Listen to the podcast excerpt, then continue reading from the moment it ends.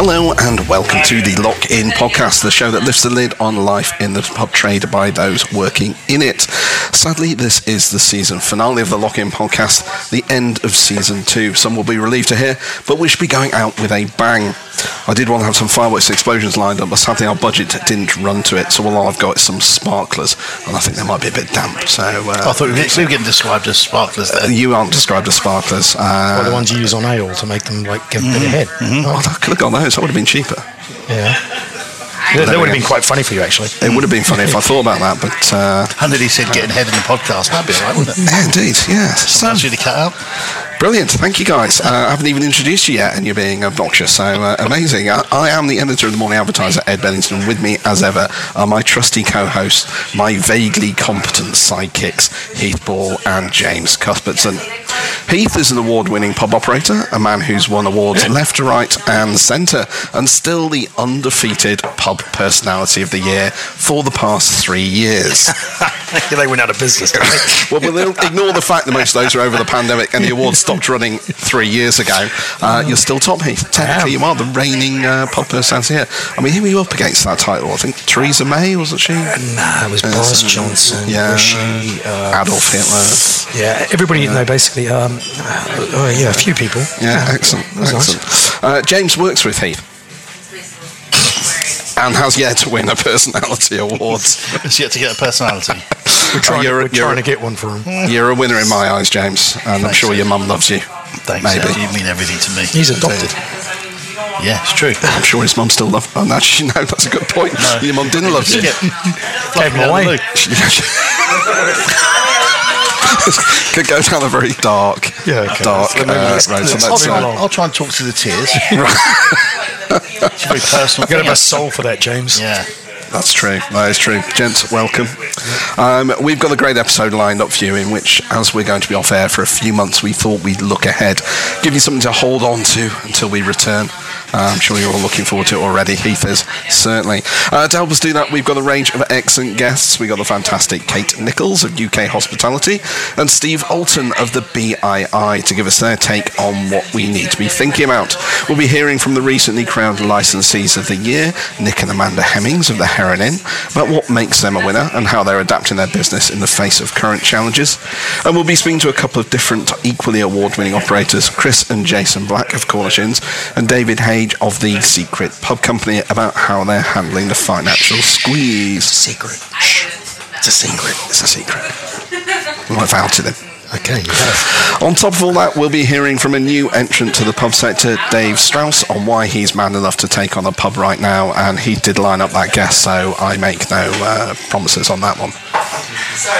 Don't need to. He's the postman. He always delivers. This is true. He'll be here. Yeah, excellent, excellent. But before all that, let's let's talk about what's uh, what's been happening. Um, I think the the big thing is the VAT So what are we getting? potential. What's the potential we're So getting? nothing Potential, yet. nothing yet. no. But they're potentially talking, what, 17 and a half or 12 and a half? Uh, I believe 17 and a half was, waste your uh, time. was the last thing I read, but uh, whether that's changed. I know they're all trying to push for 12 and a half, aren't they? But Well, we can talk to Kate about it. They could Uh, have just left it like Ireland did, instead of bouncing us around and, and like affecting our business even more. Just left it and let us get through. They, you know, they I love that they declared the pandemic's over and all that. Let's get on with our lives. Just they haven't given us time to recover. So I, I think you know. and the only, I mean, two and a half 17 and a percent. half percent is, is back to where it was before they randomly upped it to 20 percent. Anyway. Exactly. So they're doing us no favours. It's just I don't know. Well, I do. It know. doesn't go anywhere close. When you look at the average cost rise, you know, supplier cost rise, two and a half percent is. It's, it's not. It's Oh, it's nothing. No, it's, it's, it's not going to put a dent in some of those. Uh, We've got business some of those rates going back up next year. Do you know what I mean? We're going to come out of this, and then we're going to hit that, and then we're going to hit that, and then, like, you know, how many pubs we lost this year? I'm sure we'll talk about that later. But Well, actually, I mean, we, be, we, can, we can say it was uh, what was it, seven uh, seven thousand in the last decade we've lost, and a lot of that was accelerated over the. Uh, it's just going to get worse. year. It's just going to get more. Uh, well, Oh, it's going to be. well, it's a nice cheery note. to Everybody, the, everybody uh, loves. Everybody, everybody always likes to think they love pubs. They don't. They, you know, they like going to the pub, but they don't really give a fuck. It's true though. The pub goes out of business. Oh well, it's a bit shit anyway. Get Do you know what I mean? Yeah, There's it would be other all right. possibilities. Yeah, but I think there's that, isn't that that's part of the, the, the, the thing we've had is that people just expect another one to take its place, Yeah. or, or there's another pub to go to. Someone else will do Whereas that. we're going to get to a point where actually we're going to lose critical mass. You know, there won't be another pub. Yeah. to get to. I mean, there's already places on there. There must be villages and towns where No, there's no, no, pubs no. now. It'll just be open inns. Everywhere you go, just open inns. It'll be like it'll be like that. What's that movie, Demolition Man, where Yeah. there's only a few restaurants left Yeah. in the future, and it's like Taco Bell after the franchise wars. It'll just be like Greene King, Oakman Inns, Punch, Enterprise, and everybody would go. Remember we had good independent pubs. That's Oh, well, a bit- we'll have another that's a little bit unfair on Oakmans. They're independent and they're good pubs. No, I'm more taking the reference they're the only ones that seem, despite everything, to be. To be doing very well for themselves, Yeah. yes. And then you just know about it. Yeah, well, this is true. This is true. I don't know. I think we're going to end up like an, I think I've said this before. It's going to be like the future. I can see it now. Tourists coming into a bar in the West End, taking a photo with a beer, putting the beer down untouched, and leaving. We're going to be museum pieces. And I, you know, it's it's it's a tragedy. Is that because- you're sat at the bar next to them? That's a tragedy because you've got a great pub culture in this country. I say you because I come from another country. Australia, come here. Uh, yeah, and um, I walk in and it's an amazing culture, but we're just going to destroy it and lose it. Look in there. It's a nice Monday afternoon in this pub. There's a gentleman over there reading the paper. There's a group of three over. You know, I mean, there's people actually enjoying the pub. Why are you whispering? I'm not. But we're going to lose. We're going to lose that. We're going to lose that. You know, it doesn't have to be. I think the government thinks that we're all a bunch of you know raucous idiots getting pissed every night, and it's not. You know, it's as we've said, millions of people have said. You know, it's a great place to meet your neighbours and everybody. And I don't think there's. Well, it's a social glue, isn't it, that kind of holds uh, the fabric of society together. and you know, and they talk about mental health, and they talk about that. You know, I think they, you don't have to go to the pub and have alcohol. You can go to the pub just meet your mates and have a soft drink. And I think the government really are missing a trick, and they, they should be supporting us, and they should be making it. You know, we should be the pride of Britain, not you know, not the scourge as the government like to think we are. Absolutely. He's the Prime Minister again. I think, yeah. I mean, the, oh, on the helping front, they're talking about a potential eat out to help out Mark. Oh, I don't want to To- do that again, mate. No way. I'll tell you why I don't want to do it. Just said you want you wanted no, help. No, I don't, because they ordered me on that, and I spent about two weeks in the office printing every 'cause you receipt look off. Dodgy. You can't. Whoa, whoa, whoa, whoa, whoa, whoa.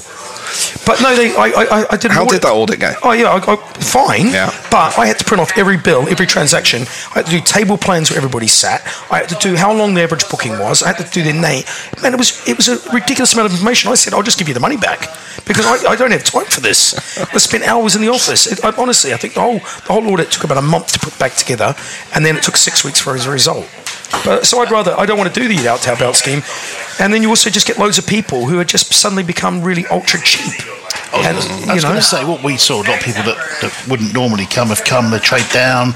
Then, Yeah. then there- there's a price comparison what it used to be, and that. And I'm sure it does us any harm. Just get after the rating. issue. rates and VAT. Yeah. Do you know what I mean? Do us a And I think in some ways that's where I don't think if you look at if, if we were in France and the pubs got together, they'd make a material difference. They would end up just closing, not paying bills, whatever they had to do to get heard.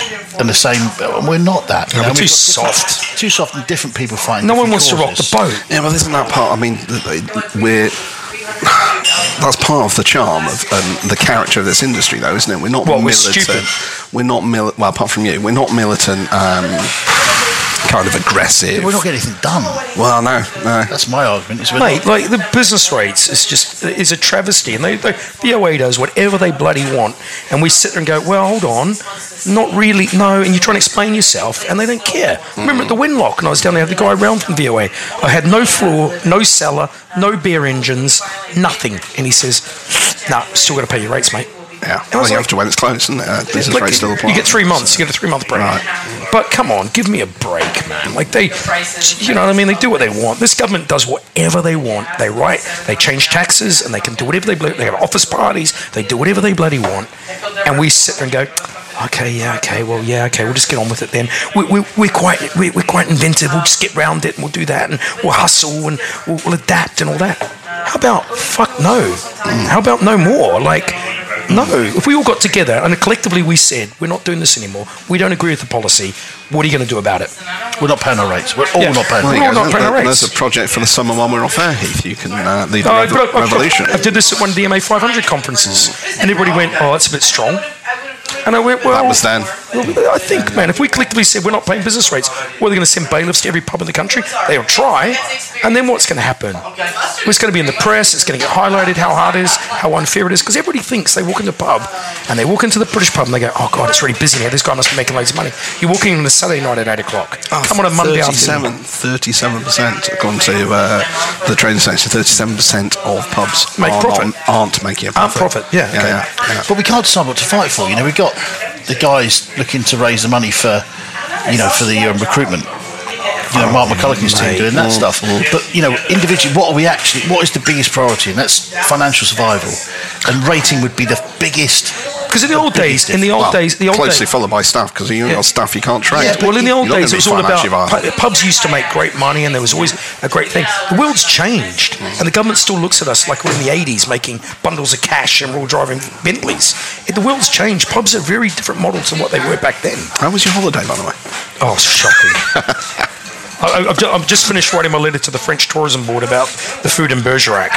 It, it, people used to say food in the UK was terrible. Go look at France, man. They've got great produce and they treat food like shit. But this is what your eighth holiday so far this this year so far. Ed, I'm under immense stress. I need to get out of the country. It's also hard. It's also hard. I've got to go on holiday. Um, it was your birthday, of course. It was, Ha- yeah. Happy happy birthday. It was. It wasn't really. My my wife didn't even get me a birthday card. Um, she didn't even get my children to make me a birthday card. No, you- yeah. I got nothing. I got told nothing because I'm too fussy and I wouldn't get the right thing anyway. Yada yada yada. Nothing. Didn't even get wished happy birthday until I said, "You know, it's my birthday today." She went, "Oh, yeah, happy birthday." Nothing. Nothing. No nookie. Nothing. Nothing. Probably nothing. more information we needed on that. Oh, mate, It's seriously. really warming, isn't it? And I took, is- I took the whole family to France. Yeah. Paid for a brother to come over, which is sort of like to help deal with her. Dilute it Yeah, dilute the, dilute the, dilute the issues. Um, and all it did was rain. So it wasn't really a holiday yet. Happy- It was like being in prison. Happy And you times. crashed the car. And you crashed a car. Borrowed Not my mate's car. car. Borrowed my mate's car and stayed at my mate's house. Borrowed his car, wrecked his car. Probably did some damage to the house. you know. Excellent. Yeah, it's all right. Yeah, Well, you're only 51, so uh, Mate, Ed, I'm not 50. I feel 100. I feel 100. you just look it. It's been amazing. So an out, the outpouring of love for your birthday was extraordinary. Didn't you do something with card? Didn't you send yourself cards? Well, I did. So I got so upset that my wife didn't buy me cards, and I had a couple of glasses of wine. So I went on Moonpig and just ordered loads of cards from ex-girlfriends wishing me uh, happy birthday. I, I saw the, the suggestion of it. I didn't realise you actually I did, did it. it. Yeah, yeah, yeah. Right, okay. it- it's gone down really well around the house. I, I bet it has. I just left them around the house. She went a bit nuts. What's this one? What's, why, why's, why's she sending you a card? I said, oh, I don't know. It's my birthday. She's not. Ah, ah, ah, and then She didn't figure out that it was just so it you. took her after she five or six cards around the house. She she started realizing it was me because I used the same font. I should change the font inside the car. and you signed them all, Heath. No, no, no. I went through yeah, yeah, cutting. Well, Wasn't I mean, one of them say the first guy that ever? No, no, no, no, just keep no, that. no, no. I'm not Just editing. I'm not doing any down. more editing on this, Yeah, James. keep your noise let's, down, James. uh, let's not do that Gee, one. quiet the Um, cheap seats. I think. On that note, I think we'll park that one there. Beautiful.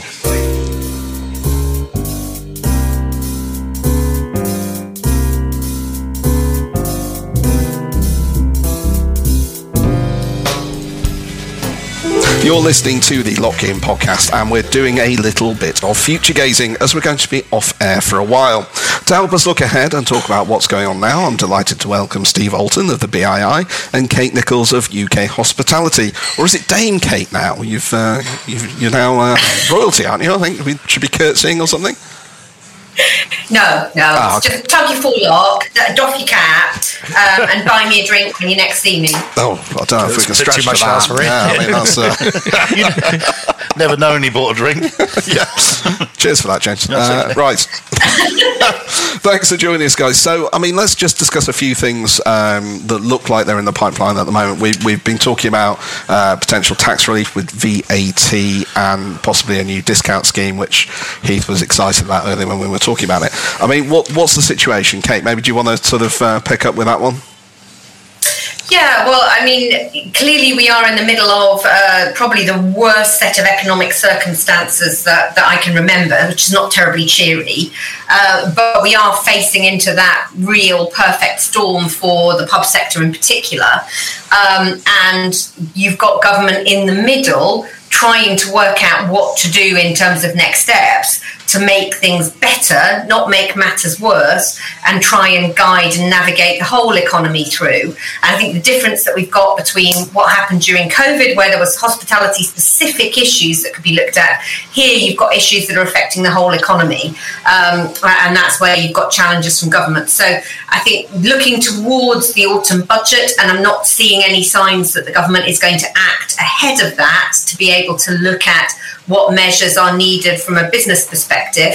The Chancellor very much maintaining the focus around reform of business taxation um, to help businesses through, uh, a focus on consumers when it comes to disposable income, money in pockets, putting more money there directly, both in terms of uh, pay packets, which is happening this week, uh, but also uh, direct on energy bills, presumably again in September, October, when the second phase of increases hit. So focus on consumers for energy and disposable income for business taxes, it is looking at how can you incentivize investment in people, capital, and ideas in order to drive growth and get the economy through this by means of growing. And so, really, I think you know, cold comfort for a lot of the operators who might be looking at this, hoping for big packages. I think the the era of big packages is is gone, but there will be changes that will help us to be able to, to come through and, and get that shot of oxygen we need keep the businesses uh, going through through what will undoubtedly be a turbulent six to twelve months.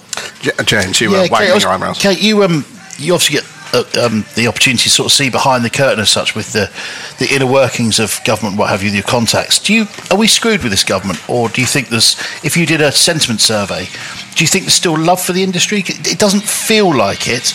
Um, are we looking? Do we need wholesale change in government, or have we got some hope Revolution. this government will get it? I I, I think we've got a lot of love for the industry within Parliament and within the government. Um, you know, we are coming out into this crisis with three ministers in three different departments, all tasked with looking at hospitality, three recovery strategies and sector councils to look at co creating solutions, which means three times the, the pressure on number 10 and number 11. Um, and, and, you know, the, the silver lining of COVID is that they realise and understand how important our sector is to the economy and to employment. And basically, you don't get an economic recovery unless we are firing on all cylinders. Um, add to that that you've got this cadre of really supportive backbench MPs across all parties. It's about 300 at last count, which is half the parliament. Um, really supportive, signed up to hospitality uh, APPGs, which is all party groups, um, beer and pub, the hospitality and tourism, uh, food, drink and events, live music and events. You've got, as I say, 300 who will be actively involved in supporting any of our campaigns at any particular time. So I think for all of them, it's about how can we, working together, and Steve and I have worked incredibly closely over the last six months to be able to look at some of the workable solutions that the government might be able to take forward in what are really tough circumstances for the Treasury. Basically, they have no money. Um, how can we come up with workable solutions that will make a material difference to businesses and get that driven forward? So I'm optimistic, and I'm not an optimist by nature. My glass is usually half empty, but I am optimistic that that groundswell of support and goodwill towards the industry, although it might not appear to be in play, behind the curtain, the Wizard of Oz is very much a, a pub person Steve, I mean, do you do you share that uh, that that optimistic view? I, I, do, in a sense. You know, myself and Kate spent I don't know how, how many hours together, Kate, on, on calls and meetings into government, uh, and we were nothing but consistent. You know, we, we wanted to work with them. We, we were really clear up. This is about enabling trading. It's about enabling investment, and it was definitely a stake in you know something different about our sector. You know, there is real care. The, the care comes from we employ a hell of a lot of people. You know, we create huge career opportunities from entry level all the way through. You know, with development as well. The economic fact, you know, um, contribution we talked about so many times that 40 billion plus. You know, we're a, we're a huge sector. But but the really important element is the social and community value that, that you know it says what we drive locally, how we create those those safe, accessible spaces. You know, people came back to. Our first stage of recovery, if you remember, was pretty positive. You know, we you know we when we could get open, did incredibly well. The issue we have now is we have these exceptional you know headwinds in terms of costs. I mean, we've never seen anything like it. So we knew we are going to have to probably overtrade 2019, but now we're going to have to overtrade it, you know, 20 to 30 percent, really just to stand still, and that's gargantuan for some of these these operators who have done you know a really good job coming out and repurposing, diversifying the businesses, outside space, and all the rest of it. But to answer your question, and, and probably the question posed to, to Kate, there is a lot of, uh, I think, understanding of the importance of our sector. What we did, I think, very well through the pandemic is galvanise the backbenchers and the grassroots MPs to support hospitality, and I would say this, wouldn't I, but pubs particularly, and, and really get them fired up. But get them fired up about one or two things that they can really put themselves behind, and that's the challenge for myself and Kate now, where there's there's so many voices trying to ask for so many elements of support. We've got to be really, you know, I think you've used the word so many times, Kate, but you know, laser like in our ask. You know, we need mm. training support. As simple as that. We you know, we've got to get these guys you know, trading to their full capacity again. L- labour is a huge issue. You know, a lot of our pubs, you know, one in three are closed one day or more a week. You know, and, and just under half are, are you know, reducing their hours. Uh, or, or, their offer to consumers, which is just you know horrific at a time where we've you know this is the time we should be trading out. So I, am hopeful they're listening. Uh, because we're talking to them literally every week and we're feeding this in. And the Hospitality Sector Council and the Hospitality Strategy, the first one ever published, it's it's coming up for a year now. So now is the time where we've done a hell of a lot of work behind the scenes. A lot of the industry leaders have been working in, in working groups, putting some really tangible proposals on the table, and now they need to deliver. And I think myself and Kate particularly been really consistent into Secretary of State and the ministers to say now's the time.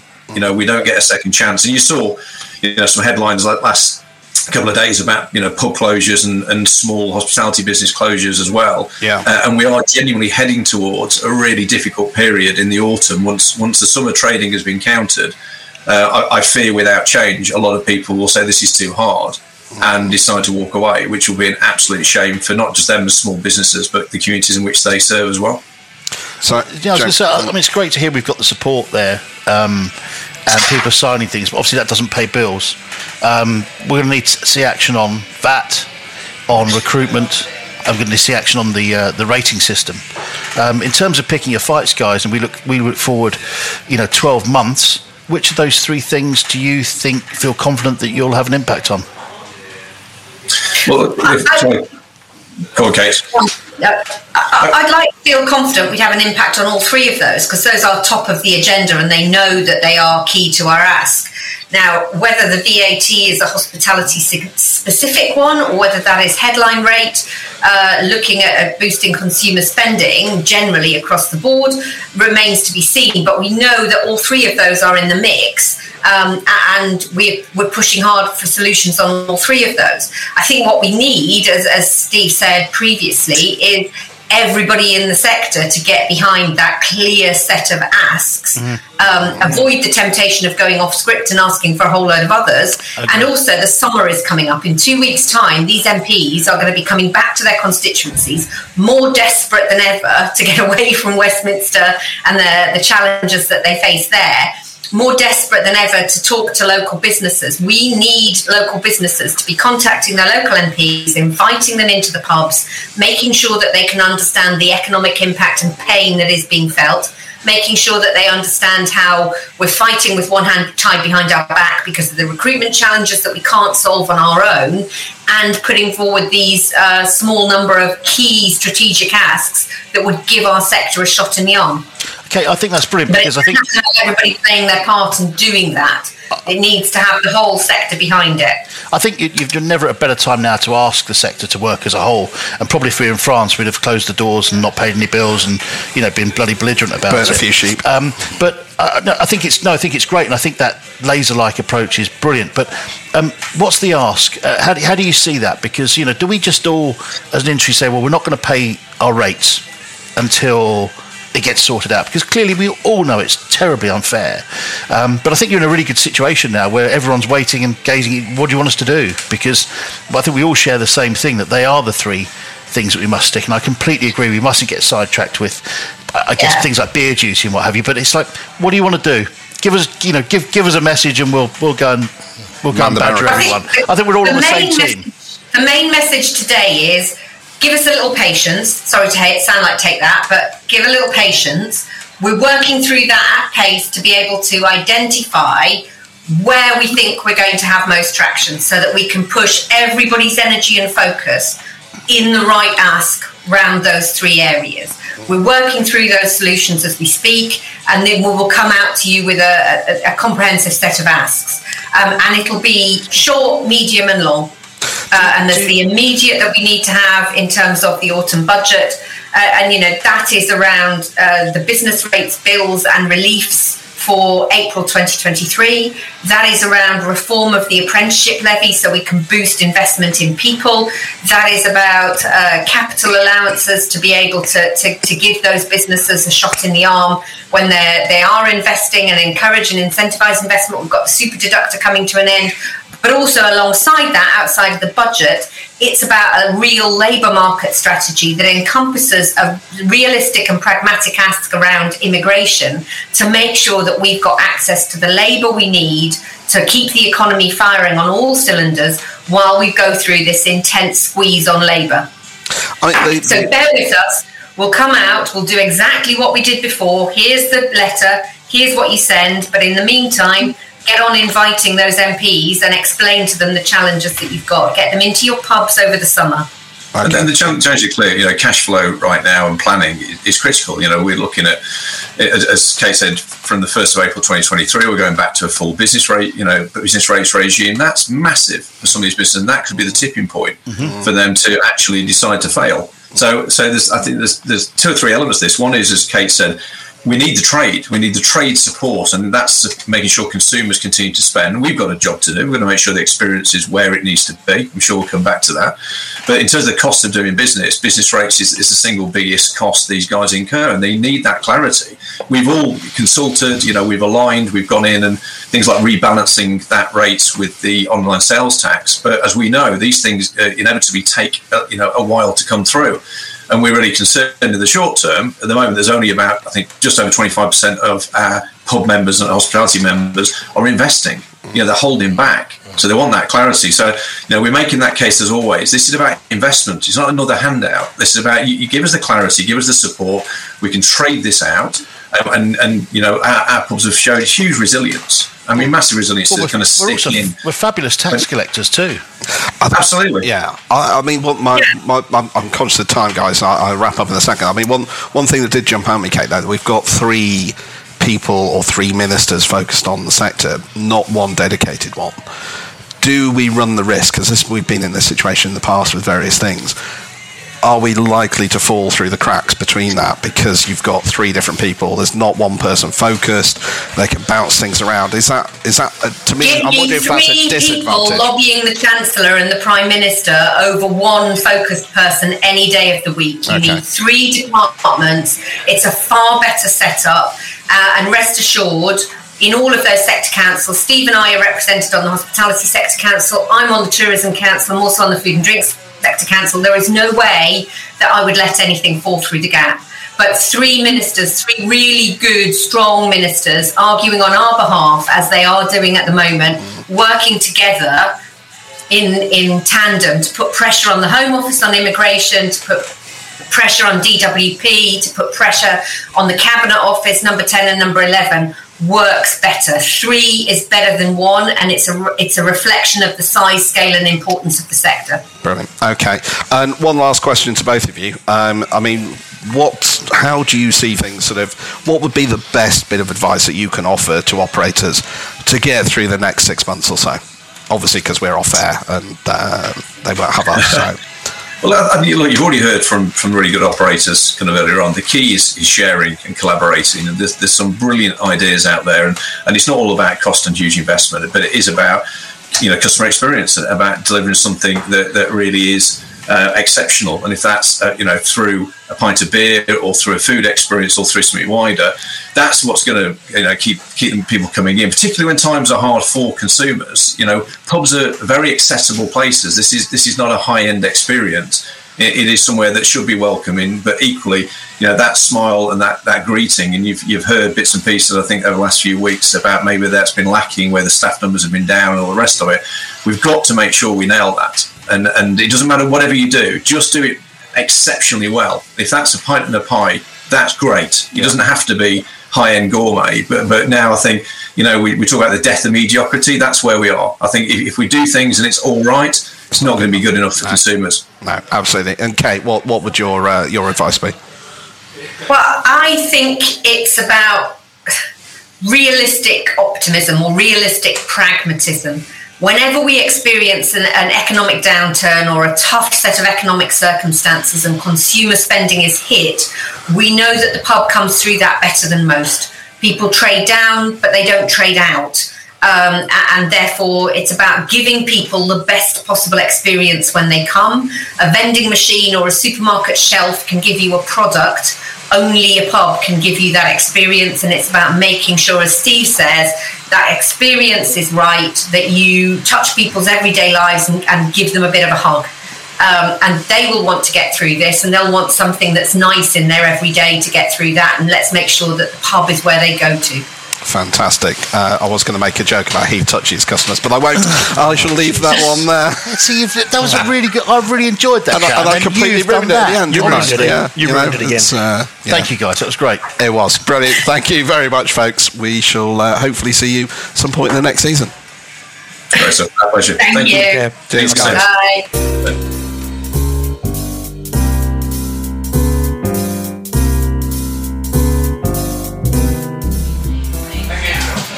You're listening to the Lock In podcast with myself, Ed Bedington, Heath Ball, and James Cuthbertson. We're taking a look forward to some of the challenges facing the sector over the coming months.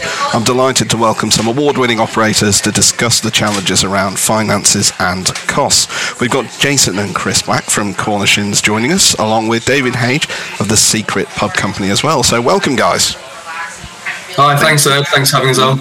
No worries. Good, good. that You can join us. Um, I mean, let, us just sort of ta- start talking about you know what you guys have been doing at the moment to. Um, to manage those uh, inflationary pressures, those escalating costs, um, David, do you want to do you want to kick us off on that?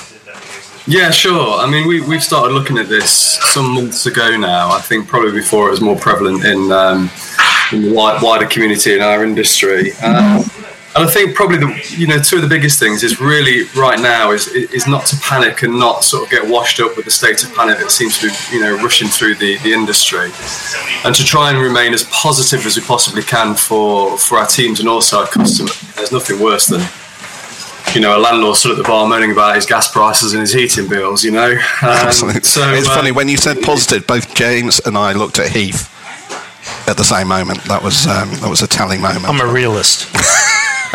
You're a, mis- a miserable bastard. I yeah. yeah, so, maybe I'm in a different world, but I think it's important. And I think it's also you've got to you've got to have the buy-in from your teams. You know, you're not a one-man operator, one-woman operator doing it all on your own. Mm. Um, you know, however many teams you've got, you know, whether you're a pub with three or four employees, you're a multiple operator with three or four hundred. These guys are turning on your switches, they're turning off your, your, your gas and your power lasting at night. They've got to be doing it with you and they've got to know the reasons why you're doing it and understand the costs mm. and how it can impact you know their lives and our lives as well. Mm. Uh, Chris, Jason, what, what, what, are you? How are you guys uh, finding things at the moment? I think yeah, you know, very very similar. Uh, we just had a meeting today with our kind of management team just to sort of talk about about the rising costs and, and what we're doing as a business to kind of, you know, get through it and, and what we can do to save sort of money where we can. And I guess energy, to a certain degree, we can turn things off and, and only use things when we need them. But you know, as a pub, we're kind of open all day, every day, and everything's on all day, every day. So uh, for us, we, we try to look at uh, food costs and, and, what we can do that way to kind of save some money. On, on what, what exactly are you doing then? What, what, are the, what are the steps you've taken on that? So we're just reviewing menus, um, reviewing our suppliers, getting meetings with our suppliers, um, just so that we can, uh, you know, look at things that are costing us a lot more. Do they need to be on the menu? Are they big sellers? Um, and, and kind of changing things around to kind of increase some GP, really. I mean, Heath James. I mean, what, what are you? What are you guys doing? What are you? What approach? Are I've been hunting down like big key items before I just buy off my dry goods for like certain things, and I've just been hunting down and going getting bulk commer- like bulk we do a lot of rice flour for one of our dishes. Mm. So I've actually sourced that all the way back instead of paying six quid something for 1.5 kilos and paying 179 a kilo now. Mm. So, but that's you know, I mean, just sourcing it right back and trying to remove any middlemen and going right to. We, have to go to a lot of Korean stuff because some of the dishes. So I go straight to the Korean wholesaler now. That distributes to the people I would use. Mm. I buy in bulk. Right. Do you know what I mean? And, and sharing amongst the sites, aren't we, yeah, as well? Moving it around all the right. sites. So just bulk, just trying to strip out any middlemen and go right back to the source is what I've been trying to do. I, I mean, think, I think it's important to say that there's still you know, we got two oil suppliers. There's still competition in the market to win your business. Mm. It's not like you just throw your hands up and think, oh, we're all screwed and the prices just do their thing. There's mm. still, you know, Olleco will offer, you know, play off another supplier and stuff like that. So I still think there's room to play mm. suppliers off and, and shop around. You know? Mm. Although loyalty's a different thing when you look at some of the suppliers, like your fish and your meat, I think there is still benefit in being loyal to the suppliers that you've always used. I was going to say, you've got those relationships, you, yeah. you, you, potentially put those at risk, don't you? Well, especially like? during lockdown, where yeah. I had a lot of suppliers like who I really leaned on because we were doing so much takeaway, mm. and they, they were there and they got it and they worked with us, and I just don't want to go and turn my back on them mm. and go, well, I found it cheaper down the road. There are certain things like cooking oil, for example. There's no relationship yeah, yeah, there as you're buying pure commodity. Commodity, yeah. exactly that. Yeah. Yeah. So screw those guys over. It's fine. Definitely. Yeah. Hundred percent. That's right. uh, David, I mean, what what are you what are you finding? What are you focusing on? I mean, energy is a massive one for us. We've got we've got three pubs. They're all pretty much exactly the same in terms of what they turn over and staff and everything. So it's you know it's interesting to uh, you can compare and contrast. But when, all three pubs were hit with the gas supply going pop um, in November December, so we got you know straight onto that to try and react. But we're looking at you know 20 to 25 grand increase gas and electricity costs actually to each of those pubs. That's 75k we've got to find from somewhere. Mm. And you know we know what it's like. The margins were tight before or after we went from March into April when all the VAT and business rates and everything else started kicking back in and, and minimum wage and NI uh, increases. So the margins were tight anyway, and and so although I have got you know renewed um, optimism and confidence, it, it, it is tough, you, know, to try and mitigate those energy costs that are increasing and yes, you've got to increase your food costs to mitigate the food rising food. Sorry, your retail pricing for your food costs and also your retail pricing for your drinks. But you know, we've got to add the the cost of energy back on, unfortunately, to our customers as well. Um, so, I mean, there's a whole raft of things I'm sure everyone's doing, but you know, looking at um, you know PIR sensors and, and, and thermostats, but also just knowing your contracts. What are you paying and are you monitoring it and have you got smart meters and are you sending off your data to your energy supplier every month so you get accurate bill reads?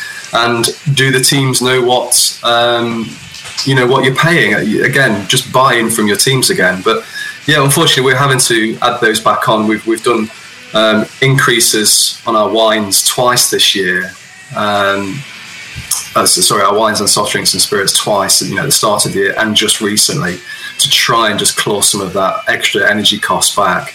Um, we have seen, you know, all the stuff that we've been doing with new PIR sensors, changing LED lights that weren't there already. Um, and, and, and, a lot of other stuff, you know, um, turning off fridges last thing at night, not leaving them on, not turning them back on until first thing in the morning, not having any lights until one minute to midday when the first customer walks in all those things, you you do see quite a change. We saw a, we saw a five hundred pound shift at one pub from one month of not doing it to the next month of doing it. It's, it's, right. uh, it, was, it, was, quite powerful. And then to feed that back onto the teams, it was actually what you're doing is making a very big difference. Yes, yeah. And I mean, those price increases, what, what's been the reaction from customers? Because I mean, that's going to be the hard balance, isn't it, of, of yeah, passing some of these on and we've picked our battles with it. So, you know, we've looked at the sales mixes and we're not going to go and put 50, 50 pence on a pint of um, Foster's or Birra Moretti that, you know, um, you're measured against in that local community when you get your habitual drinkers coming in and all of a sudden you put your beer prices up. Um, and you know what it's like, you know, rumours rattle around the village that, oh my God, you know, the so and so pub's put the price up 50p, let's go down the road where it's a bit cheaper. We just, we try not to do that where we can And then we pick our battles with some of the other stuff that you tend not to see so much on your bill with a spirit or a mix or a you know a bottle of wine where you can get a, get away with a couple of quid extra in a bottle of wine. It tends not to get noticed without um, trying mm. to pull the wool over our loyal customers' eyes.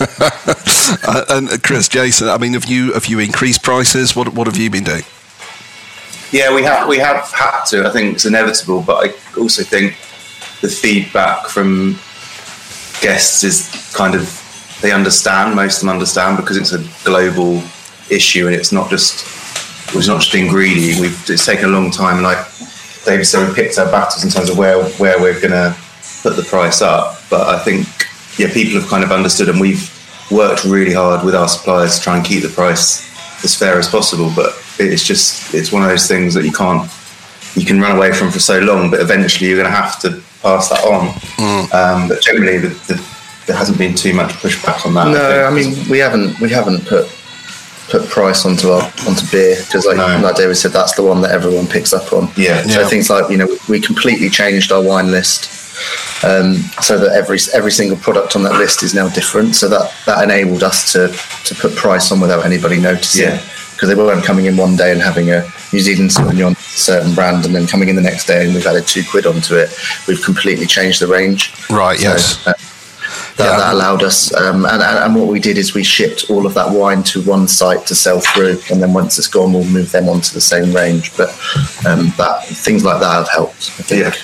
I mean, that's one way to get those price increases through, isn't it? Is change your product range, change what's on your menus, yeah. change what's on the bar. Um, I mean, if you're you've got a pub in Highgate, I mean, price sensitivity surely isn't an issue. The richer uh, they are, the tighter they are, Red. you know what I mean? That's why they're rich. They look at everything. They've got memory like an elephant up there. Um. Yeah, just got it. Like those guys, you just change products and just bring different stuff on, and so they don't remember. But you know, it's hard. Like beer is hard. Mm. Beer sort of marks it on beer, but yeah, it's like the guys are saying. It's perfect. That's what you do. Are you have you put prices up generally, or are you? Yeah, yeah, yeah. Okay. yeah. yeah I, I, take a I take a bite on some things because it's not worth the argument and stuff. But um, yeah, I've just I've got more aggressive on it. I just mm. there's no point. They all if they love the pub, they want to support it. If they don't, then we go to business anyway. So. Yeah. There are some things like your equivalent to Foster's, for example. You know, would be your burger and chips or your fish and chips, where yeah. you do see price. All of a sudden, that can that can people can bite at that stuff, can't they? Yeah, but look, if, you, I mean? if you go and look at fish and chips, and you're looking at like Poppy's fish and chip shop, it's 18 quid takeaway mm. for fish and chips in a, ta- mm. in a in a chip shop. Mm. Do you know what I it's takeaway, and you are not getting the whole experience of good lighting, good staff, atmosphere. You know what I mean? So I think the reality of cheap fish and chips are gone now. Mm. I think you know everybody's just going to get around that. At least everyone knows it. It's no surprise to people that costs are rising. It's just disappointing. It's whether, they, ex- it. it's whether they accept it, really, isn't it? That's, well, that's the pubs to the choice. They still need to eat. It's where they're doing. Do yeah. I, mean? yeah I think yeah, you'll lose. Yeah, I think people are going to be a bit more selective. Well, we've mm. seen that, aren't we? Mm. People are going to be a lot more selective where they spend their money now. Yes. Yeah. Uh, conscious of time, guys. Um, one last question for for, for David and uh, Jason, Chris what would be your, your main piece of advice for anyone to take away from this? Um, maybe uh, uh, Chris and Jason, if you could take that one first. I, I, think just yeah, just look at what things are costing you. Um, you know, spend the time looking at your margins um, and seeing where you can get better. You know, is it waste? Is it energy? You know, what what effect can you have? Just keep looking at it. I think yeah, being holistic, looking at everything like we touched on before. I think you can't just focus on one area because there's lots to go out in different parts of your business, and pubs are particularly difficult because you're open all day and you've got doors open in terms of energy and waste and things like that. Mm. But you can, there are things you can do, and I think, as David said, uh, get the team involved. It's not just a we dictate to to them what it's all part of the same. You've got to work together on it, and they might come up with something that you haven't thought of because you're trying to think of every single thing. So yeah, just a bit more of a holistic approach to it, and yeah, not panicking really. Mm, mm, perfect. And David, sorry, Chris. Yeah. Yeah, I, I echo all that. Um, what the chap said. I think it's um, just review, review, review. Look at your numbers daily, weekly, monthly. Don't wait until a stock take in the month. You know the the cow's been fattened up, and that's when you're weighing it. It needs to be looked at while you're fattening up the cow. It's it's you've got to constantly know your numbers inside and out across all the key lines. But obviously, your wages and your food it's what we've done for years, isn't it? You know, it's what we do. Operators, we look at all our margins, and they're getting squeezed and squeezed, and we've just got to manage it much more closely than we ever have done. And also, talk to your teams, involve all your teams. They're they're they're there to to run the pubs for you as well. But more than ever, you know, consistency, consistency, and standards um, have to be what we're about um, to, to, to get our customers to come to us. And don't be afraid to nibble your prices as well. You know, it's not just drastic increases. We're going to put a burger up five quid. Just it's 50p here and there every few weeks, isn't it? And that's where you know your customers may not notice it so much. Mm. Um, and and be braver with it. I think sometimes when you look at it from the inside out or the outside in, we go, oh God, we put our put our fish and chips up another 75p. Isn't that massive? Most customers come into your pub and couldn't tell you what your fish and chips is anyway. Yeah. You know, I think largely. Um, so We're, yeah. we're historically we're very sort of averse to price increase. We always have been in the sector, and there's always that sort of fear. You know, if I put 10p on my pint, then Dave's going to go to the pub down the road. And I think with, everyone's in the same boat. No one's going to be able to avoid doing this, and ultimately, you know, it, it, it won't be as bad as we think it's going to be by by upping those, Yeah. uh, like say, those small increases. Yeah. Definitely. Brilliant. Okay, guys. Well, that is all we got time for. But thank you very Thank you. much for that. Cheers. Cheers, guys. Thanks, Ed. Enjoy that.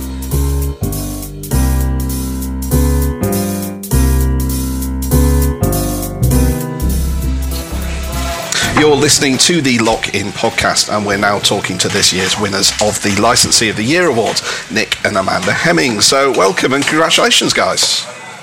Thank you very much. Thank Good you. afternoon. Good afternoon. I mean, Gets me out the kitchen for an hour. that's, that's always a good thing, well, particularly on a hot day like today as well. So, Yeah, it's been, it's been a bit muggy in there this morning. I bet, I bet. So, I mean, what, what makes you guys stand out, do you think? What makes you uh, winners of the Licensee of the Year? We're still trying to get a head round it, to be honest with you. um, we we just do our thing, you know, the strategy in terms of you know believing in a good food offer, great service, training youngsters, uh, and just making sure that's going through from start to finish, from the greet all the way till the end, till somebody leaves. You know, but I'm sure there's lots of people doing that. Um, but we've stuck with that strategy since day one. It's not been easy, you know, but to actually be recognised by what we're doing, you know, by industry leading experts, been, you know, like we said from the beginning, it's been really overwhelming. And it's quite a quite a tough award to win as well. Lots of uh, stages in the process and judging. I mean, how, how did you find it all? Well, I thought the first stages was, you know, pretty straightforward. You know, we want we want people to judge us from what we do, and the only way you can judge us is by coming in. You can't judge us by a vote. You know, you've you've got to come in and witness for yourself. So the mystery visit program's really crucial for this. You know, um, so we was all, you know, was for you pretty much nailed it in terms of what you thought from that. We knew what we were going to fall short on. we, we kind of do our own assessments throughout the, the year anyway with what works what doesn't making the business as slick as possible so that there's you know pinch points so there's certain delays in any areas but it makes you assess your business um, comb through it you know making sure that, that iron out any lumps and bumps that sort of thing so it was a real eye-opener for anything that we'd missed but also uh, you know quite pleasing to know that we'd ticked a lot of the boxes throughout anyway so yeah it was um, it was a good process a really good process. I'd recommend it to anybody actually. Fantastic. And I mean, how are you finding trade at the moment? What's uh, what's sort of uh, keeping you up at night at the moment?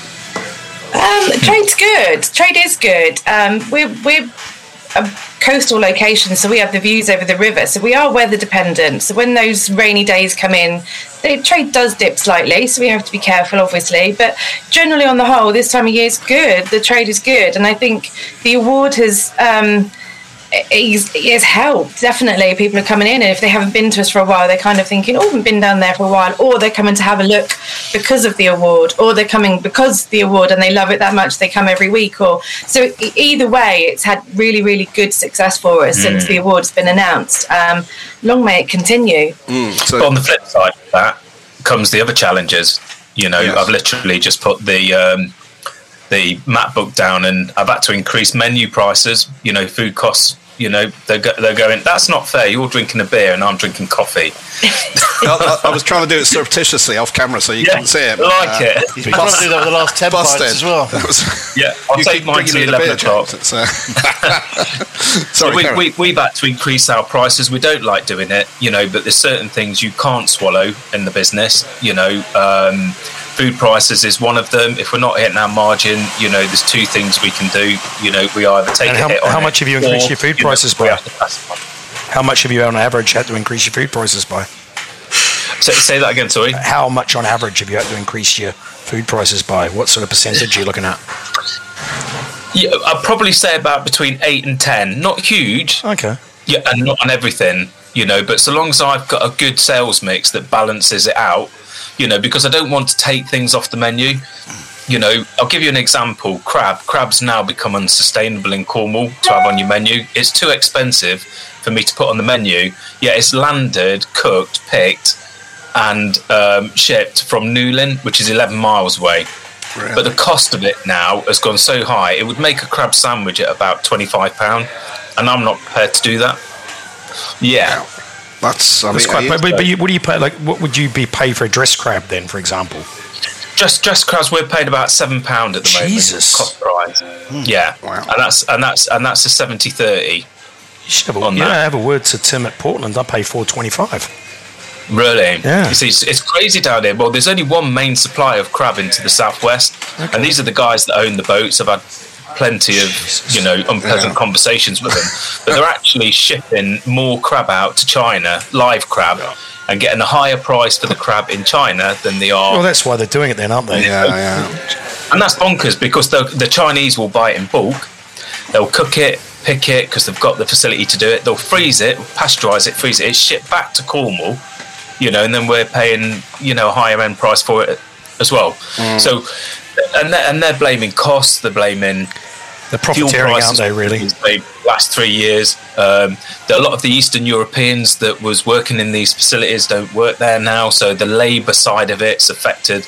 You know, so at the moment we've had to remove it. Cod prices are the same. You know, they've they they've just shot up in price. So uh, although we're getting a good price, I'm having to creep my prices up. So my high one of my highest selling items doesn't damage the, you know, the overall GP. That's what we're doing. It's a balancing act. And, and when you've increased your price, you know, how, how are people reacting? What's what's been the uh, response? You know, we, we, we've never had an issue with price increases. You know, we'd rather, I'd rather creep the prices up and get the margin that we're, we're only asking for 66. I'll be completely honest with you with it. Um, we get a little bit more from our specials, but I can either, you know, compromise quality or ensure we gain the right product for what we're trying to achieve, you know, and the customer will pay for it. It's all about premiumisation. And Amanda, you you match the wines accordingly, don't you? Yeah, drinks have obviously got to go with it. You know, you um, it's a balance and act like Nick says throughout throughout the board, but it's also given the right drink with the right product, and you know, nice wines, nice cocktails, good coffee. Um, all of that's got to go with it. The gins, the rums, um, everything that's on trend at the moment. You've got to keep up to date with it, and you know, give people what they what they want, but make sure it's reasonably priced at the same time. So we have to be careful. We don't want to price ourselves out the market, but we also need to remain, you know, sustainable ourselves. Mm. So Yeah, Yeah. and when we benchmark that from competitors, we're, we're still we're still not charging some what some of our competitors are charging on our menus, and some of these are city centre locations. You know, not quite the you know the area that we've got. But if we're going to charge a fair price for a premium product, they're going to come back in winter. And, that, and that's the most crucial thing about it. If you hike prices up in summer, you know the locals think you're doing that just to capitalise on the you know the tourism But, trade. but part of me is almost thinking if all your competitors are uh, more expensive than you and you've got a better location and you've got a, obviously Yes. a clearly better product, I think like It's okay. I, I'm More put the prices up because you've got to remain in business and if they really like what you do, they're going to come back in winter anyway. I Yeah, like well, I, this- I wouldn't be too. this is what we've just yeah. done. Yeah, I'd just be like, That's- this is the price. Screw, you know what I mean? Yeah, I've, I've, I've done that today, and and it really hurts me to do it. I don't enjoy Yeah, doing but just it. because you're you too know. close to the product, you know what I mean. If you're a manager, We're the same, though, eh? Yeah, I we're mean, very much the same. But if you through the window yeah, but if you else's. like, if you work for someone, they just say you put the prices up, and you'd be like that. But you guys take it really personally. I think you just got to take a step Yeah. back and just get weighed in and just go. You know what? This is Yeah, what I'm yeah. going to do. Well, we were saying earlier, weren't we? You know, whether it's an industry, we're quite scared of those price increases. We think people are going to react so negatively. Because we take it personally, because we look at them, they, they think they're judging us. Mm. I think like this is the price now. Yeah. If you want it, buy it, and if you've got a good product, they'll come back. Yeah, well, and, and, that's what's happening. You know, we have got the reputation where people, you know, not well. I don't. Well, I'm in the kitchen most of the time, but you know, people don't question the price. I think people do expect it, and and the price rises have, have happened across the board, not just in hospitality. So people expect it. We just need to make sure that when we're putting those prices up, that but they get the best quality, the best mm. service, the best mm. drinks. You know, the standards of the pub are always high. So we've got to, you can't put prices up and then expect, you know, people to just accept it without the standards in place. So yeah, the, the BII Awards was kind of, you know, a real acknowledgement to the fact that the standards are high throughout. It's not just about the food or, so nice. or the environment. It's, it's everything from start to finish. So mm. a nice affirmation high, on top there. Yeah. Mm. Yeah, mm. absolutely. So, so it's, it's, a more comfortable way of putting the prices up for us because it is personal to us. It's our yeah. business. We don't want to put prices up unnecessarily. So yeah, it confirms that we need to do the right thing. Yeah, agreed. Uh, it's James here. Just um, congratulations, obviously, on winning the award. Just for those that um, people that might be looking next year to enter, um, I guess it'd be really helpful to hear from your words. You know, your words, just what the process was like and what you had to go through to take the crown. um, they, they judge throughout, so it's a sort of a good few months worth of process that um, you had you were uh, uh, submitted or, or um, suggested by we were suggested by the brewery to go for the award, which we did. Um, the first part is making sure that you're five star EHO schools on the doors. Um, obviously, you have to be part of the BII licensee program. Um, there's um, lots of tick boxes, simple tick boxes that you have to go through to begin with. And that is, like Nick said, mystery visits, making sure your highest score is on mystery visits. Um, you have to be adhering to all license laws um, in within the premises. Um, but then the final part is all about um, it's sort of broken down into categories, and that is people management, not necessarily customers, but much more for staff. How you look after the staff, how you retain staff, how you train them, um, their staff welfare, especially in the current climate following COVID. Um, it's all also to do with the customer journey. How does the customer see your business? How easy is it for them to use things like booking systems, or how easy is it for them to have allergens um, acknowledged and dealt with, and how safe do they feel when they're dining with us? How do we market our business in the current climate? Um, and a lot of the time, people expect marketing is done through. Um, expensive channels, you know, TV, um, news, things like that. But actually, ours is more about getting out there in the in the public eye. Um, Nick does a lot of cooking demos through local um, sort of farmers markets or food shows, shows celebrity shows. So we're out there with our team. Um, talking about ourselves, talking about where we buy our food from, supporting our local businesses in terms of fish, meat, veg suppliers. Um, so it's a whole package, um, and it's acknowledging where we need to offer the best that we can, and also the, the areas that that we believe we stick to. Um, for example, one of the reasons, one of the questions in the mystery visit report was, do you have advertisement outside of the, your local pub, outside of your business? And and we don't. We're in an area of outstanding natural beauty, so we don't have banners and a boards and things like that. So we fell short on that score, but we, we did for a reason, you know. Um, so it's it's sticking to your guns and believing in what your business is. Um, and yeah, and luckily they saw they saw that actually we we believe in what we do. Um, we're passionate about it, and um, and it came it came our way, which was wonderful. I think the, the final bit of that uh, at Sky HQ uh, is broken into three different sections, so people um, customer and financial. So with the financial side of it, can be uncomfortable, you know, because they are delving into your finances mm. and they will ask questions. Mm. And I would just say to anyone that's going to enter that um, high the, the low, yeah, just make sure you, are all over your figures, you know, because you, you, can't blag these experts. You know, it's black and white. So um, and that was a little bit uncomfortable because we own the business and we're not used to people asking those questions. Fortunately, you know, the business does well. It's very profitable. You know, we are looking for second businesses. You know, we do own a farm shop as well. Mm. Um, but that, yeah, that, that bit I would say can take people by surprise. But just, Absolutely. just know, if you know your business, you'll know your figures. Brilliant. Good stuff. Uh, Heath, you wouldn't want that, would you? People nosing in your finances. I had that with a VAT audit recently. I don't want any more. I don't, yeah, anybody else looking at me. They, would be asking questions anxious about your Congratulations on doing time eh? with dignity. Right, Time brilliant. served. guys. Uh, thank you very much. That is all we got time for. But thank you for that. No worries. and, and once again, congratulations. Thank you very much. We'll see you soon. Take it easy. All the best. Cheers.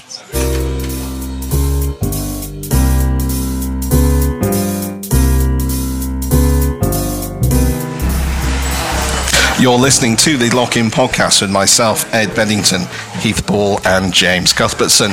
We're at the end of this season of the podcast, and we're ending on a cheerful note, focusing on the shit that's coming down the road.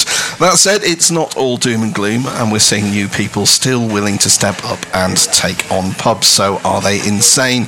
We've got one such operator joining us now, hospitality veteran Dave Strauss, who's about to take on a new site in London. So, Dave, are you mad?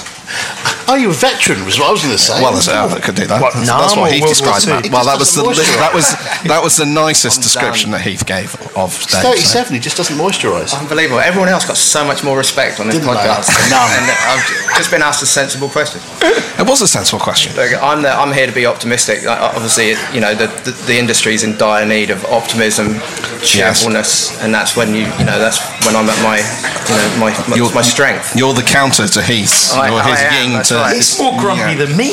And that takes Is some that doing. really? Go and read his tweets. It's just, that's just oh, The, the highlight, the highlight, the, the, the funniest thing, when you fell over going to the bus. oh, Jesus. Leave him alone. Come on, let's go. Let's talk What was it? seriously. You know when you're old when, wasn't it? Yeah, yeah. Well, I, I was running for a bus with all my Marks and Spencer shopping in Tottenham, so I stood out anyhow. And, uh, and I, I took a header over, and it's like, and I was so embarrassed. I'm like, oh my god. And then I realised that everyone was really concerned about me because I'm so old. He's done a hit. they, they weren't gonna they weren't gonna laugh about the fact that I'm sprawled all over the place with my extra virgin olive oil and burrata. It, it, it's it's, it's In- moments like that where you where you have to face reality. You're no longer young when Oh, people show it. concern Brunello, my rather than pointing and laughing. Like yeah, My comp day's gone. Anybody's it was like yeah, seven round Seven Sisters Road. so returning to the question, Yeah, go on, leave it alone. minor digression. Play Are- nice. Oh, are you mad? why why are you coming? Why why are you looking to take on a pub? I've got to do now? something. That's the that's the thing. It's like I mean. I'm at that sort of age. I've got 10 years left, luckily. If, hey, if, ever, if it all goes well, I've got 10 years. And I Is got, that to me or work? I'm not. I've got, well, hopefully both. But um, I tell you what, this is the new poster boy for pubs. I've got to do something. I've got to do something. I'm going to die in ten years. Right. And um, you know, so it's you know, I've done a lot of multi-site restaurant work, which I've got to the point where I'm not really enjoying that very much. Yeah. And I had a chat with um, so uh, Henry Harris, who I don't know if people remember, used to run Racine and has done a lot of work with Harcourt Inns, but you know, is actually a year older than me, so I'm. So I'm he's got nine one. years Yeah, left. he, he's got Right, nine yeah, years, okay. nine good years. So. Yeah, so I'm amazed by maths. Going to business with eight-year-olds, quite something. But we were, uh, we, were, we were having a chat at the Dartmouth Food Festival, um, and we were talking about what we were going to do, and we were both saying the same things that we didn't want to go back and do rollouts for other people again. Like it's pretty soulless. Um, it rarely works tremendously well, and we were both saying that we wanted to do something really sort of special. Like we wanted, you know, we in in the past we've been involved in special things. We've been involved in things that haven't worked, you know. But what you you know what you really want is that that moment where it all comes together. That's the drug that keeps us all doing what we, you know, this thing. And um, so we were, we were both talking exactly the same language. Um, and then I tried to get him to move down to Brighton. Um, he, he couldn't do it with the family, and so one of the people that said they were going to back us was like, Dave, you know, Henry wants to do the kitchen, you want to do the front of house. Get your ass up to London, and so that's what we're that's, that's what we're going to do. If it, if, it, if the deal goes through, then Henry's going to cook every day. I'm going to work floor every day. So tell, tell us a bit about the business. What, what are you? I, I don't. You probably can't name the pub or anything like that. But what, what are you looking to do? What's what's uh, what's going to make this stand out? Do you think? Um, you know, Henry, uh, we've got a dining room on the first floor, about 40 covers, um, which is a nice sized dining room. Um, and then downstairs, probably 80 cover normal pub, whatever a normal pub is. You know, we haven't got enough money to to tie it up to make it a really nice gastro-y pub sort of thing. But there's plenty of those in London if you want it. If you want those. Um, but you know, Henry cooks brilliant food. Henry Henry Harris cooks brilliant food. So up, you know, upstairs will be a 40-seat restaurant where Henry's cooking for you, and I'll shuffle around the dining room and open a few bottles of wine, dispense some good, hu- good them, humour. Yeah. And what sort of foods are you going to do? Is you just going to do like Classic French, nice, But- Racine style? yeah, Racine style, but not quite as. Um, I think Henry wanted to dial it back. You know, Racine was quite polished. It was in Knightsbridge. It was white tablecloth. It was a lot. Um, I think he wanted. You know, we're going to do a Bouchon Racine, which Bouchon is the Lyonnais style. You know, local restaurant. Um, so just slightly more casual. But again, you know, how many how many dining rooms do you go to where the the, the you know the owner actually cooks? You know, and, and cooks like Henry. Yeah. So when you when you envisage this and you sort of started drawing up, when, how how far back are we going? What the, what's the? Uh, Well, we, we chatted in October at Food Fest, and I was still working for Mitch down in Rockfish. But I knew really that, you know, travelling from Brighton and, and that sort of thing, I, I knew I was coming to the end of it, and I had spoken to Mitch about it. Um, so it's been since October that we've been sort of, you know, so yeah, it's it's dragged. Yeah. But then, you know, we've had a. Do we have a lockdown? Yeah, we had another. we, we've had a few lockdowns. I You think, know, isn't um, one or two. but yeah, it's uh, you know you say what you you know you, you've got to do something, but you know we're all sitting here working with theories about what's going to happen, and you know one of the theories is is that you know owner operated might be the way to go for a little while. It- it- you know, it's you're going to have to graft. Everybody knows that. you know. Mm. We all remember Heath opening his pub and cooking. You know, doing pig roast outside, and he might have to go back to doing that type of work again. You know, Mate, but I've got a machine if you want it. really. I'm not using it. We'll have a word. Yeah. So I mean, you're not phased by by the, the, the challenge ahead. I mean, No, like I I'm say, really you, phased. are you regressing now? Are you? Uh, yeah, because you know that after about three weeks, it's like going to be the worst idea I've ever had, and I've had some really shit ideas. But this will, you know, I know Like that. coming on this podcast. Yeah, yeah, yeah, yeah.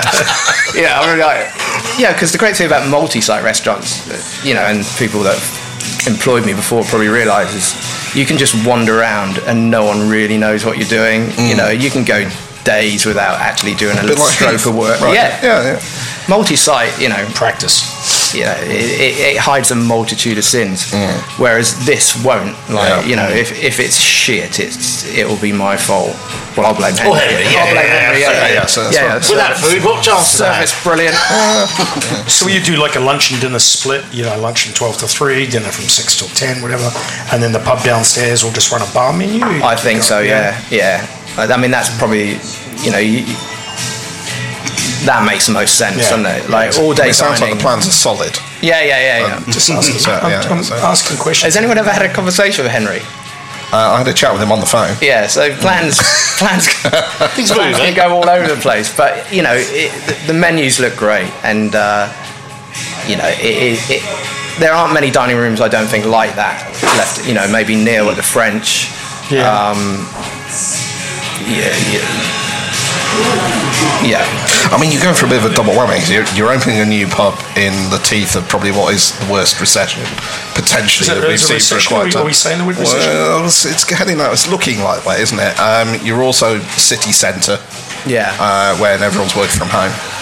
Um, Cheese it.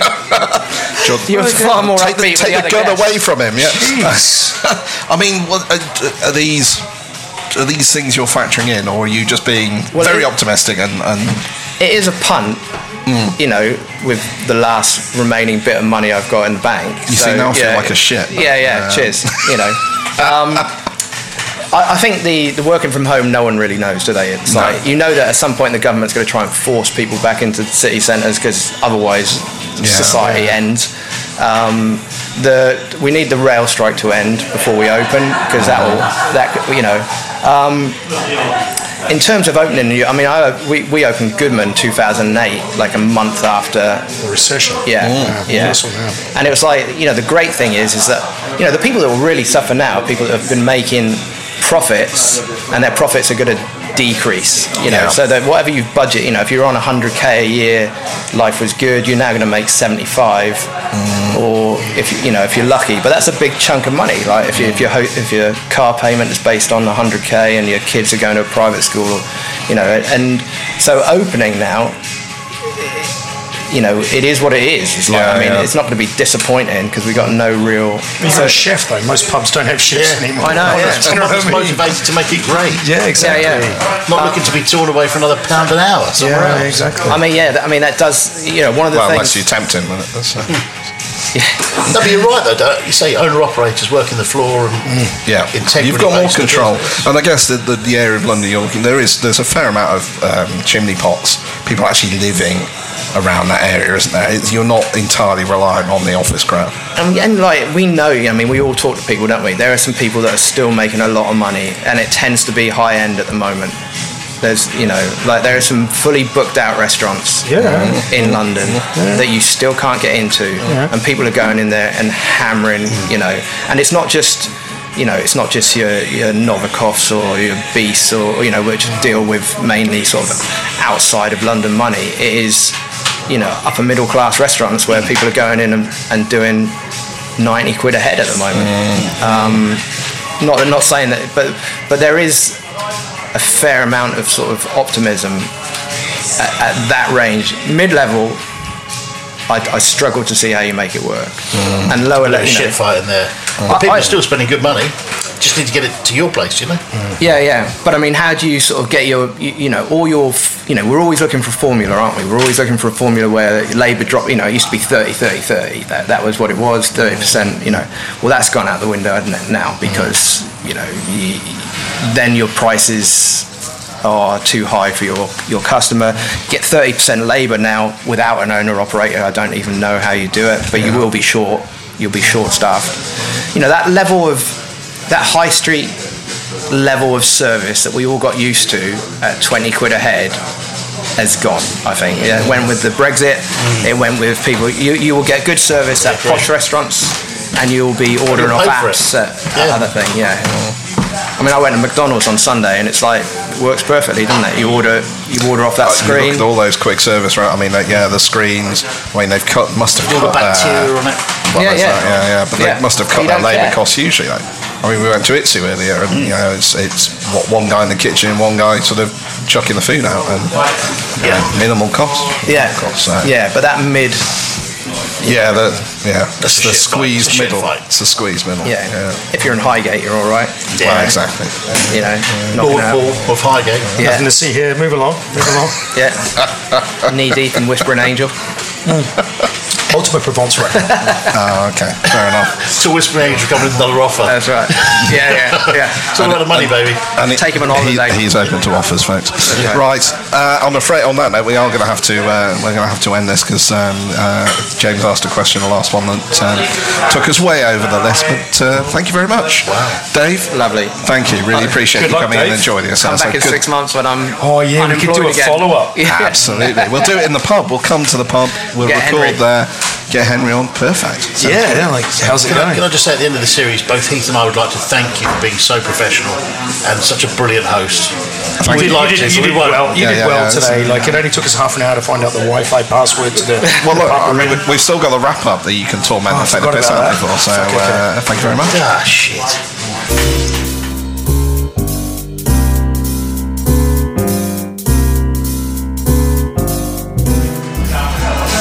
You're listening to the Lock In podcast, and we are at the end of uh, this uh, episode and also the season, I'm afraid. So, um, James and Heath are going to take the summer off, uh, put their feet up, relax, do bugger all, I suspect. It's called Work It. There's only like let's be honest, we've only got a couple of months left, and then we're into winter, and then it's doom and gloom, the end of the world. Well, I mean, Rising the- the- energy bills. well, yes, yeah. Well, this is this is what we've been All talking about in this sitting in the one. pub with their coats on. We'll go and see Yeah. David as candlelit I was going to say candles rather than, rather Coke. Lights. It's. Uh, I mean, we've, we've we've heard a lot of different thoughts of people. Um, you know, Kate's quite optimistic. The the trade association guys are quite optimistic. Kate and Steve.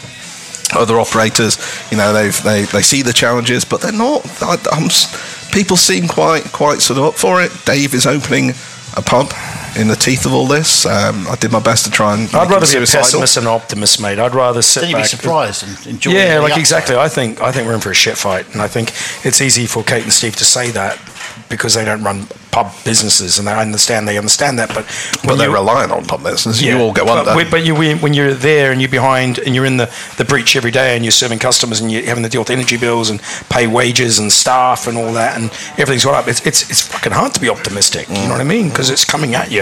Every time you turn around, it's like you open another envelope and it's like, oh, great, got to pay that. And then that's coming through. And then all it is is a constant barrage from suppliers saying prices are going up. Mm. And, you know, you've got to take your customers on that journey. And, I think when you are in it every day, I can imagine that. Um, when's your next holiday? Well, no, well, no. Well, it's not really a holiday. This one, it's roads with the family. I've got that's going to be a terrible one. That one, that's one of those all-inclusive shit fights. Excellent. Uh, I've got to go and visit a mate. He's got a house. He's renting a house in France. I'm going to do that for a bit. Yeah, it's tough. Stress it. It's, it's, it's hard read work. the room. It's hard being Heath. Um, I think it's a great opportunity. And he takes the piss out of it. know. Yeah. I've got. He no, I think I did. Oh, you do, yeah, fair enough. Um, I think there's a great opportunity here to unite the trade, Hmm. to actually speak Yeah. as one voice. If we do it, if we've got the bollocks to do it, and I think we need someone to stand up and call it. Mick Lynch. Why are you looking at me? Well, no, you're ineffective. We know that. We saw it through lockdown. um, Jeez, it, uh, James. you're a chance to make stuff You, you are indispensable. right. There's an opportunity here that we're all, we're all feeling the pinch. There's an opportunity here for someone to step forward and say, you know what, enough's enough. But we need like almost like a trade unionist to do that. We like do, like we, yeah, yeah. we can't be playing nice with the Form government. your own union then. We're trying to keep the place places going, but He's not. He's on holiday all the time. No, I think this is where Kate's got a great opportunity. I think the trade are waiting to be told what we need to do. And we'll because back I think it. we're actually quite powerful as a group. But we need to read the room. You need to get hold of people open and say, really? Okay, you're getting loads of private money coming in and that's keeping you going. But actually, if the music stops, where are you really? And we all need to get one voice and get stuck into it. And it's great having recruitment campaigns. Yeah, but, But it's not no point having it if your, if your pubs are shut. Yeah, but there's no. point- It's also a fucking joke. Like we're talking about, oh, how are we going to do a recruitment issue?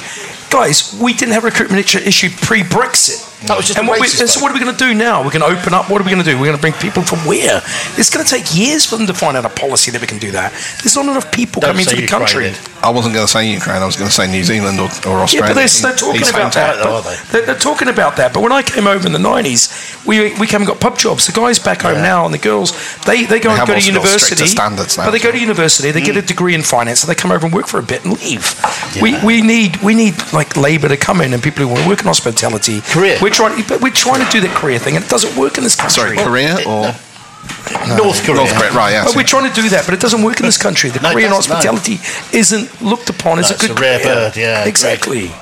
Which means you have to attract them. Then you're competing against the likes of Amazon and Tesco and people like that. Just, it's just, We but just- do you we not just think, need to do get you not pool. think though? I mean, the, the, the Amazon thing. You know, we've seen people go, oh, you know, I can get sixteen pounds an hour working at Amazon, Mm-hmm. but that's working in a warehouse in a really unpleasant environment. Yeah, but isn't people that care about careers. No, but, hold on, but also, but you say that, but then you go and work in a shit pub group, and Yeah. there's no difference, mate. Working there, told what you, c- Oh, no, you're not getting it is- service it's charge. worse. Yeah, you're not getting service charge. You don't get your staff food. You don't get looked after, and you're just a number in Which those is what companies. we've got to address. And you've got to work weekends, and you've got to work nights. So customers what's the point? Why not go customers work at talk to you like a Amazon? piece of shit. Yeah, put your headphones at Amazon, pack some parcels, go home, have a sleep. Mm. Why would There's you your come, come work at a pub and come and work in a pub and deal with pricks who talk to you like a piece of shit because you work in hospitality? That's the problem you've got. Why is he looking at you, James? No, but it's the problem we've got. We get talked to like shit because we work in hospitality. We're dumb. And that's a big problem we're going to have to change culturally. Respect the staff who work in hospitality. We wanted a crescendo to finish on. that. Well, I mean, yeah, it's uh th- he hasn't ranted about how the government hates us, and I suppose it's I something. wouldn't, there's no yeah, point even saying they hate us because they, they're too busy touching each other up, aren't they? they haven't got time to hate us. Oh my God, what did you do, Jeffrey? I'm really sorry. I hurt you. I had a little pinch. Bury this one. Bury this one. How many kids you got, Boris? I have no idea. Please, I, I, I've got the mute button. I should probably use it, Yeah. really, shouldn't I? It's, um, thank you for that, Heath. Um, maybe some editing required uh, in there. So, um, predictions then. Come on. Uh, We're- we're gonna we'll be off air for a bit. VAT at 17.5% if we're lucky. 12.5 would be amazing, but we're dreaming. 17.5% probably be only till the end of the year. Business rates, we're dreaming. They'll, they'll kick that to the long grass. Uh, what else? Well, we're not going to get any more labour from anywhere else in the world. Uh, we're going to have winter's going to be a write-off. Electricity and energy bills are going to be crazy. Uh, hard year ahead. Um, I don't know. We'll probably have a snap election because Keir Starmer will quit or something, and then yeah, we'll just be a mess. I'm not sure Keir Starmer quitting would cause a No, I snap don't know. election. We're a I mean, mess. it's, uh, We're just a mess. This country. I think uh, Mo James. Salah will have a good year. I think he'll sign a new three-year deal. I think Ukraine will probably resign to losing the Donbass area um, to Russia, and that will settle that down, and we'll we'll all just and we'll get grain again. move on. we'll get- yeah. we'll move on to business as usual. and Forget that happened. Mm-hmm. Um, America will keep us surprised with you know with God, Trump just re- scared. re-elect Oh, Trump. proper shit right. fight. you I mean, that wasn't really a prediction I was asking for, James, but um, Um, I think you'll talk about getting your bike out and doing some exercise. um, I know one of those things is quite at the likely. Man in the mirror. this is just a fat suit. I haven't done off. a fat joke on This you is, today. This is my reveal at the end Yeah. of the season. I'll take my fat suit off. Please don't. There's only so much we can take. Anything right. else you'd like from me, Ed? No, I think I'll draw a line under that there because. Um, and when are we back? Uh, when are we having? How long's this it- it- uh, well, in the autumn, I think. For our two customers, two listeners. For our two it, listeners, yeah, yeah. It's, um, I think it depends. Depends. I think autumn will be when Autumn. we're back. Well, we- we can go and I'm keeping it vague because you never we can listen go to and visit anything I Dave say in his anyway. pub, like we he gets open. I think we we should. should. absolutely. Go we should. there and you know. Go and check it out. That'd be great. Be nice to see Dave busy, really. Mm. You know, nothing else. Well, he's, he's, he's, he turned up today and he's drinking non-alcoholic beer because apparently all the days roll into one and he's unemployed. Mm. Well, Yeah. There you go. Right, that is it, sadly, for this season of the Lock In podcast. We will be back in the autumn. There you go, Heath. I told you we'd be back in When's the autumn. autumn? Is that like August? Is that still summer? no, that's, that's September, October time. Okay, something cool. Yeah, that's right. Just trying to plan my Uh, holidays. Yeah, I know. I did think that. So uh, mainly, well, on- oddly enough, in my notes here, I've got so Heath can have another 16 holidays over the summer. I reckon get another four in. I reckon. You reckon? I That's reckon. conservative for you. I reckon. Um, Pins on BA. Uh, so we will be back then talking all things pub. So enjoy the break. Uh, we'll be back to discuss the challenges and opportunities down the line. Step speed on all pub related news. In the meantime, stay tuned to themorningadvertiser.com and we hope you all manage to have a strong summer trade. So good luck and goodbye for now. and be the best version of yourself. Bless.